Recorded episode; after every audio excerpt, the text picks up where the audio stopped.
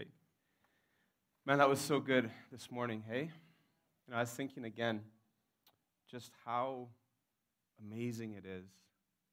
These songs that we sing, you know, the worship that we bring through these carols. They're not, they're not little nursery rhymes, you know, they're not just cute little songs. They're amazing, amazing songs of deep theology and just wonder and glory. And I was thinking, just as we were singing that, that, you know, if you're privileged enough to watch the sun rise this morning, it was just so beautiful. And 2,000 years ago, the sun rose upon a world where our Savior was born. Like, if that doesn't move you, if you have been kind of jaded by Christmas, you know, if it's become too commercialized or it's just too old to you, nothing kills Christmas more than working in retail. You know, you have the Christmas carols playing since the end of November or September, it's just brutal. But if you have become a little jaded towards Christmas, let it reawaken in your hearts because our Savior is born. And it is such a joy for us to be able to express that today. And today we celebrate the birth of Jesus Christ, our Savior who came to earth to save us, to, to rescue us from our sins. And we celebrate the simple act of a baby being born, and yet it was by no means simple, normal, or trivial. Over the last three weeks, we've heard the Christmas story expressed with specific emphasis on hope, on peace, and joy. And now we're going to look at the amazing expression of love that the birth of this baby signifies.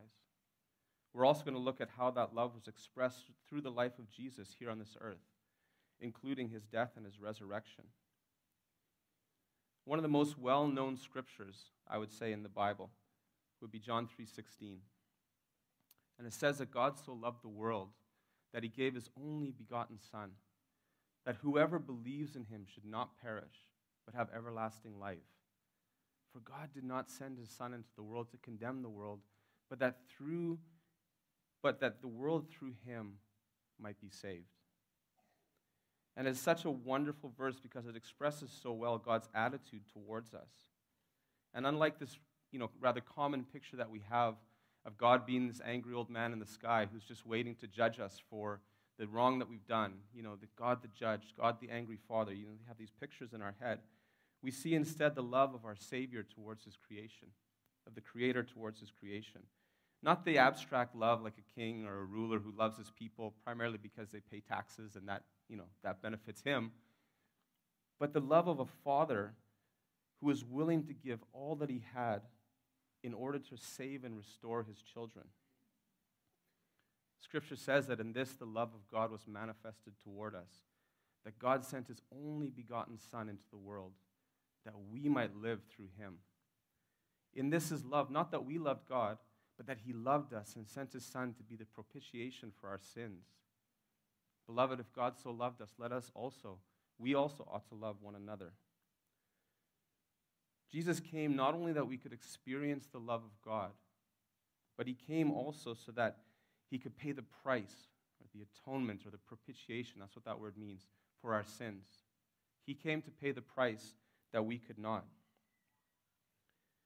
And unfortunately, many of us struggle to feel loved, especially the love of God. Can, many of us can struggle with that, often because of past hurt or heartbreak in our lives. Even having God compared to a loving father doesn't always hit home for everybody because of the relationship or the lack thereof that we've had with our own father. And sadly, we live in a world where this expression of love has been weakened, broken, and twisted. Love has been reduced to a feeling. There's no guarantee of permanence in love because it's based on how we feel at the time or how the other person feels about us. Falling out of love is an example of this. You're in love the moment, next moment you're not in love, and it's ended. And through this Advent series, a recurring theme has been that the world cannot truly know hope, peace, and joy without knowing the person of Jesus Christ. And it's the same with love. The love or the agape love the unconditional love that God pours out on us is not experienced through any human interaction. Even the love of a husband and a wife can be broken, trust betrayed, and love grown cold. Children and parents can fight and not talk to each other and have nothing but brokenness and hurt in that relationship. There is no perfect expression of love on this earth. apart from the love that the Father above gives us. And Scripture makes it plain, and that's the wrong slide. No, I don't have that one. All right. Scripture says that this love is poured out in our hearts by the Holy Spirit. In Romans 5, it says the hope does not disappoint because the love of God has been poured out into our hearts by the Holy Spirit who is given to us. This love that God pours out on us is the only love that is truly unconditional, eternal, and unchanging. And the scripture makes it clear that nothing can separate us from that love. Neither height nor depth, principalities or powers. I'm sorry, I'm reading all over the place. Neither death nor life, nor angels, nor principalities, nor powers, nor things present. There's a lot happening in the present. Nor things to come. We don't need to be afraid of the future. Neither height nor depth, nor any created thing shall be able to separate us from the love of God, which is in Christ Jesus our Lord. Amen. Yeah, I'll say amen to that one too. That is amazing.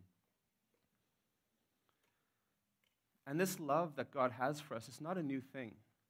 God didn't just suddenly decide after thousands of years of human existence that these people he created were worth saving. His love for us is eternal. And we see this expressed in the book of Jeremiah, where he says, The Lord has appeared to me of old, saying, Yes, I have loved you with an everlasting love. Therefore, with loving kindness have I drawn you. Now, this statement was spoken to Israel, but it is, it, the love it describes is an expression of God's love for every believer. Now, for those of us who are parents, I think you'll find this a little easier to understand, a little easier to grasp. We begin to love our children the moment we find out they exist.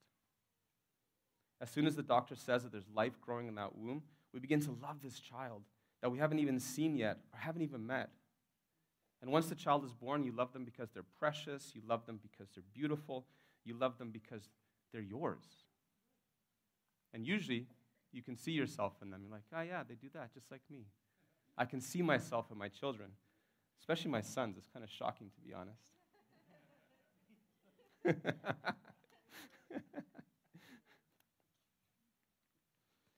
As your child grows, you continue to love them. It's often challenging because there's conflict, and they don't always do what you want them to do. But your love doesn't change. You still love them because they're yours. And this is how God loves us. Imagine God now who knew you from before you were born. Imagine God who formed you and knit you together in your mother's womb. Imagine God who said to Jeremiah, I have loved you with an everlasting love. A God for whom, for all eternity, has known who you are, has known who you would become, and the person that you could be. I love this quote from F.B. Meyer. He says, You must go back beyond your birth, beyond Calvary, beyond Bethlehem, beyond the fall of man and the Garden of Eden and as you stand looking out into the immensity of eternity, dare to believe that you are loved and chosen in Christ, the object of God's most tender solicitude and pity. Solicitude just means compassion, in case you're wondering. It's an old word. And God's plan for us started many thousands of years ago, back in the garden.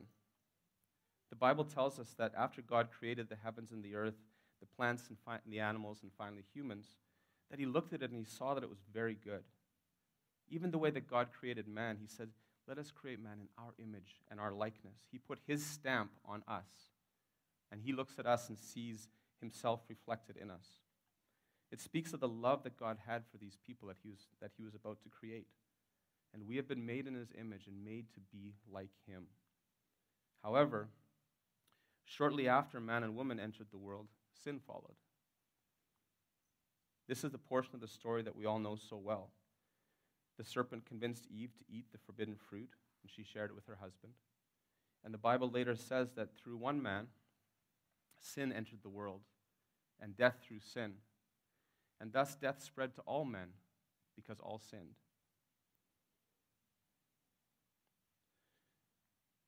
Now, however, when God was pronouncing judgment on Adam and Eve and the serpent, he said something very interesting to the serpent that shows us that even back then, even at the very beginning of things, God had a plan for redemption. And he said, I will put an enmity between you and the woman, and between your seed and her seed. Speaking of Jesus, he shall bruise your head, and you shall bruise his heel. We can see that back then God had a plan to deal with the serpent, the enemy, as well as the sin that entered the world through this whole exchange. This is the first time in history that God Himself proclaimed the gospel, the good news, the message of a Savior that would redeem humanity. And I'm so, even thinking about it now, just amazed that even in that moment, where everything has, in a sense, gone sideways, and then the earth entered into this period of, of just being ruined and broken, God already had a plan in place. And it wasn't like he had to come up with this on the fly. God wasn't like, oh my goodness, now nothing's working and I have to come up with a plan B. From the very beginning, he had this ready to redeem us to himself. I mean, why did God do this? Why did he put a plan in place to redeem people? Why not just wipe them out and start over? Get rid of the tree, get rid of the serpent, and just do it again. Understand that God knew from before the foundation of the earth that giving man the right to choose, the ability to make our own decisions, would result in the fall of mankind from grace and from his presence. This is why the scripture says in Revelation, when it speaks of Jesus, he calls him the lamb that was slain before the foundations of the world. At the very beginning, this was God's plan, and he was ready for it. The scripture goes on to say that all we like sheep have gone astray. We have turned everyone to his own way, and the Lord has laid on him, that's Jesus, the iniquity of us all. Because of this turning away, something that happens so early in our lives, we all know what the terrible twos are like, right? When children discover the word no and use it endlessly, it's what's born into us. We are born into that. And God knew this. Because of Adam, sin entered the human race, and it became who we were at birth just as we were born into the race that we are. And as sinners, we choose our own way, and as sinners, we choose to sin. It's kind of a weird thing to understand. It's not, we're not sinners because we sin only, we're sinners because we're born sinners. And as such, we choose to sin. We choose our own way. We choose rebellion. We choose to do whatever is the opposite of what God has told us to do. And yet, God still loved us. The scripture says that while we were yet sinners, Christ died for us. He didn't wait until we loved him. He didn't wait until we earned it. He didn't wait until we deserved it. He knew that we, as sinners, had no path to redemption on our own, and Jesus came and paid that price for us.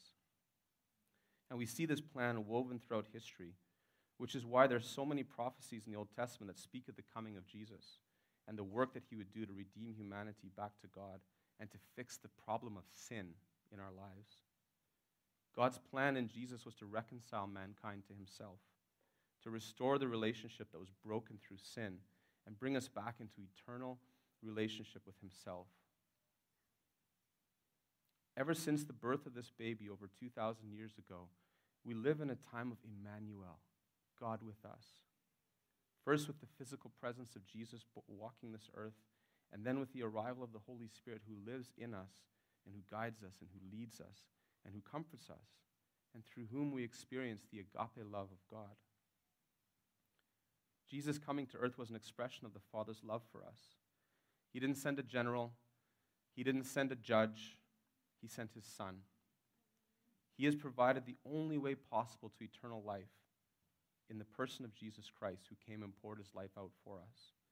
It is only by putting our trust in Him and by repenting and changing our minds about the way that we're currently living that we can enter into his salvation. Jesus came to take on himself the penalty of sin and also to remove the power of sin and finally to take away the presence of sin in our lives. Simply put, God loved you from before you were born, and yet each of us has turned our back on him and chosen our own way. The scripture makes it plain that there is none righteous, not even one. Each of us is deserving of God's judgment. But Jesus came to earth to take your place, to live the life that you could not, and to pay the price that we would have had to pay his life. Because of his sacrifice, the way, to, the way is made open for us to return to the God who created us. And as the loving, patient father in the parable of the prodigal son, he waits for you to turn to him. He longs to welcome you back again. The world needs a lot of things, but chief among these is love. And as we end this message, I want you to think about the coming of our Lord and the light that shone in great darkness.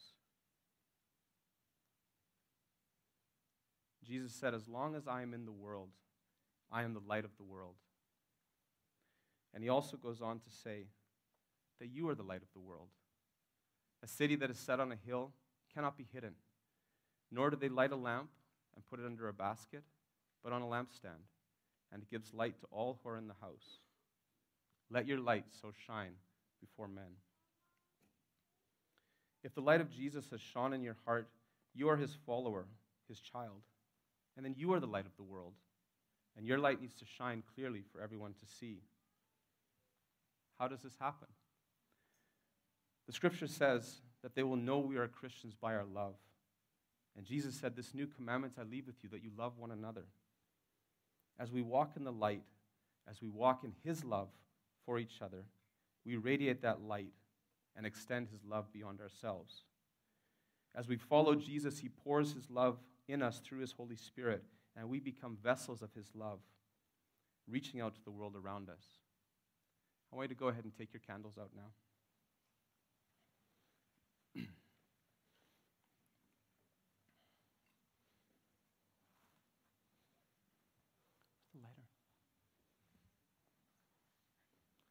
See the lighter.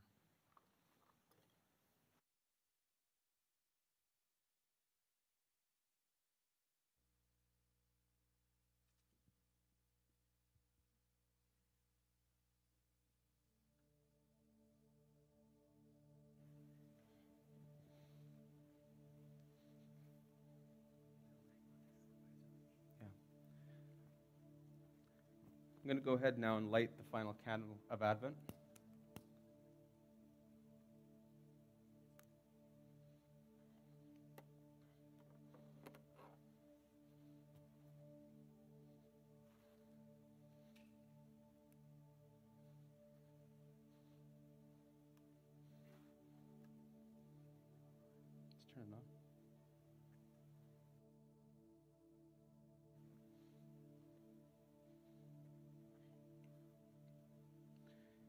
As we light this final candle of Advent, we remember that the light of our Savior broke into the darkness over 2,000 years ago. Now, you might look at this little candle and think, that's hardly a great light. And you'd be right. In fact, I imagine the Jews thought something very similar when Jesus was born. A baby born in a manger in some little town called Bethlehem? Hardly an event worth noticing such humble beginnings. Such a light is so tiny it can hardly be seen. But what did that light do? Not only did it grow, but it spread. Each person that that light touched, each person who received that light began to radiate it themselves. We know this light is the light of life, and this light now lives in each of our hearts. And in turn, we share this light turn, we share this light with the world around us by the way we treat each other and by the way we love our neighbors. And Jesus made it clear the whole world is our neighbors. The light that is inside you may seem small, but as we shine this light, we see that this light spreads and in the end is much bigger than ourselves. You can see this if you look around now and see all the lights that are lit. How beautiful it is. Each of us, with the light that we carry, share and, and proclaim and broadcast the love and the light of Jesus throughout the entire world. This Christmas, if you know that this light is not shining inside your heart and you know that you need to do business with God, I urge you to do so. If you want someone to pray with you, we'll be more than happy to. But you can pray right now. Ask God to forgive you for turning away from Him. In other words, repent and turn back to Him. The scripture says that if we confess our sins, he is faithful and just to forgive us and to cleanse us from all unrighteousness. But you might say, You have no idea what my life has been like. God will not take me the way I am. Jesus makes it clear anyone who comes to him, he will not turn away. Let's stand together now as we worship together and sing this last song.